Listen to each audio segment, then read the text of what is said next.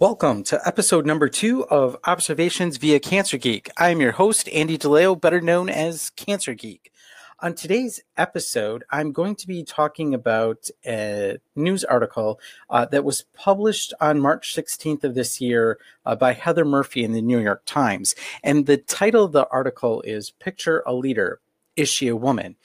And what I find fascinating about this article is that it dates back to a uh, university professor out of uh, the University of Warwick in the UK, Dr. Tina Kiefer, uh, who fell upon this exercise accidentally as she was leading a group of uh, senior executives that had a difficulty speaking English.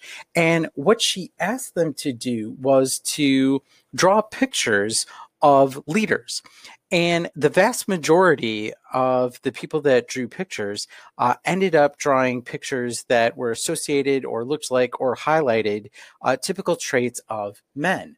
And uh, this uh, sort of uh, trial and exercise has been repeated uh, many, many times since then. Um, and it's actually been adopted globally by other organizational psychologists. And as you go on and you read the article, you continue to see other uh, exercises that have been done in other research to really try and understand uh, what is the root that causes people to think of a man or a male as a leader versus uh, a female or a woman uh, in leadership.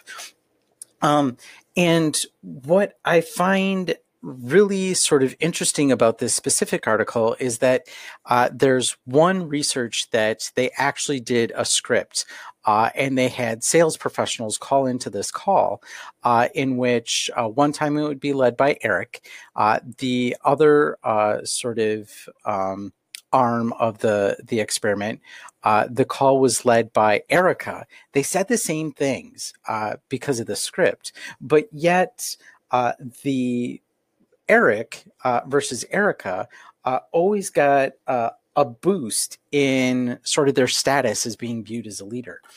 And the reason why this is fascinating to me personally is that I've worked inside of healthcare for about 17 years now, um, actually 18 years.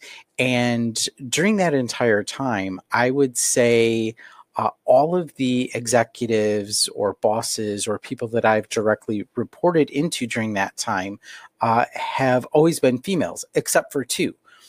Um, and I've actually always found uh, in my own experience that uh, the females that I've worked for have been incredibly strong, incredibly brilliant, um, and they've been wonderful leaders. So much so that I've uh, gone to a great extent to try and learn from them, um, not only just having them as mentors to sort of bounce ideas and, and talk to, but to really sort of use them as what the example of leadership is.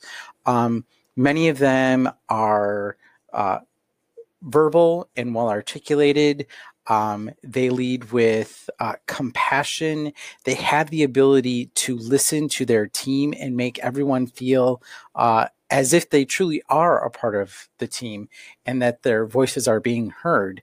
Um, but at the end of the day, they're very decisive and they lead and they're visionaries and they know how to take that vision and actually put the tactics behind that vision uh, to execute on it and make that vision not just a vision and not just a strategy, but something that's very uh, tactical and something that's very tangible. And so for me, it's fascinating because whenever someone would ask me about a leader, I would probably draw uh, one of the various females that that I've worked for. Um, but as I started thinking about this a little bit more, especially inside of the world of healthcare, um, one, it saddens me that we have a bias to think that men are leaders um, before we we would picture or imagine a female. But what even makes me more saddened uh, is the fact that when we do exercises like this, that people aren't actually drawing self portraits. And independent on if you're a man or a woman, more importantly, especially in the world of healthcare, we should be thinking of all of ourselves, each and every single one of us, as a leader. Because leading does not necessarily mean that you've got a status or a title or a degree. It means that you're making the decision to do something that you're not asking for permission for because you know it's the right thing. It's the right thing for the patient, it's the right thing for the physician, it's the right thing for the organization. Many times it's the right thing and no one else has ever done it. So it's a little bit risky and it feels uncomfortable. But that's what being a leader is all about. It's about doing the things that may or may not work, but taking the responsibility and taking the action to say, if this doesn't work, I'm willing to be responsible for making this decision. And that's what true leadership is. And I think what I would like not only for myself to do, but for all of those uh, of you listening to this, is that the next time you're faced with uh, a decision or a situation or an opportunity to step up and take responsibility for making a choice or for leading, to actually do that. Because the most important thing inside of healthcare is that each and every single one of us has the ability to be a leader. We just have to make the decision to do so. So please remember tomorrow, the next day, the day after, when someone gives you an opportunity to lead, make the decision to lead because leadership happens, like all other things inside of healthcare, at the end of one. Thank you, everyone, and please uh, stop back for more observations via Cancer Geek.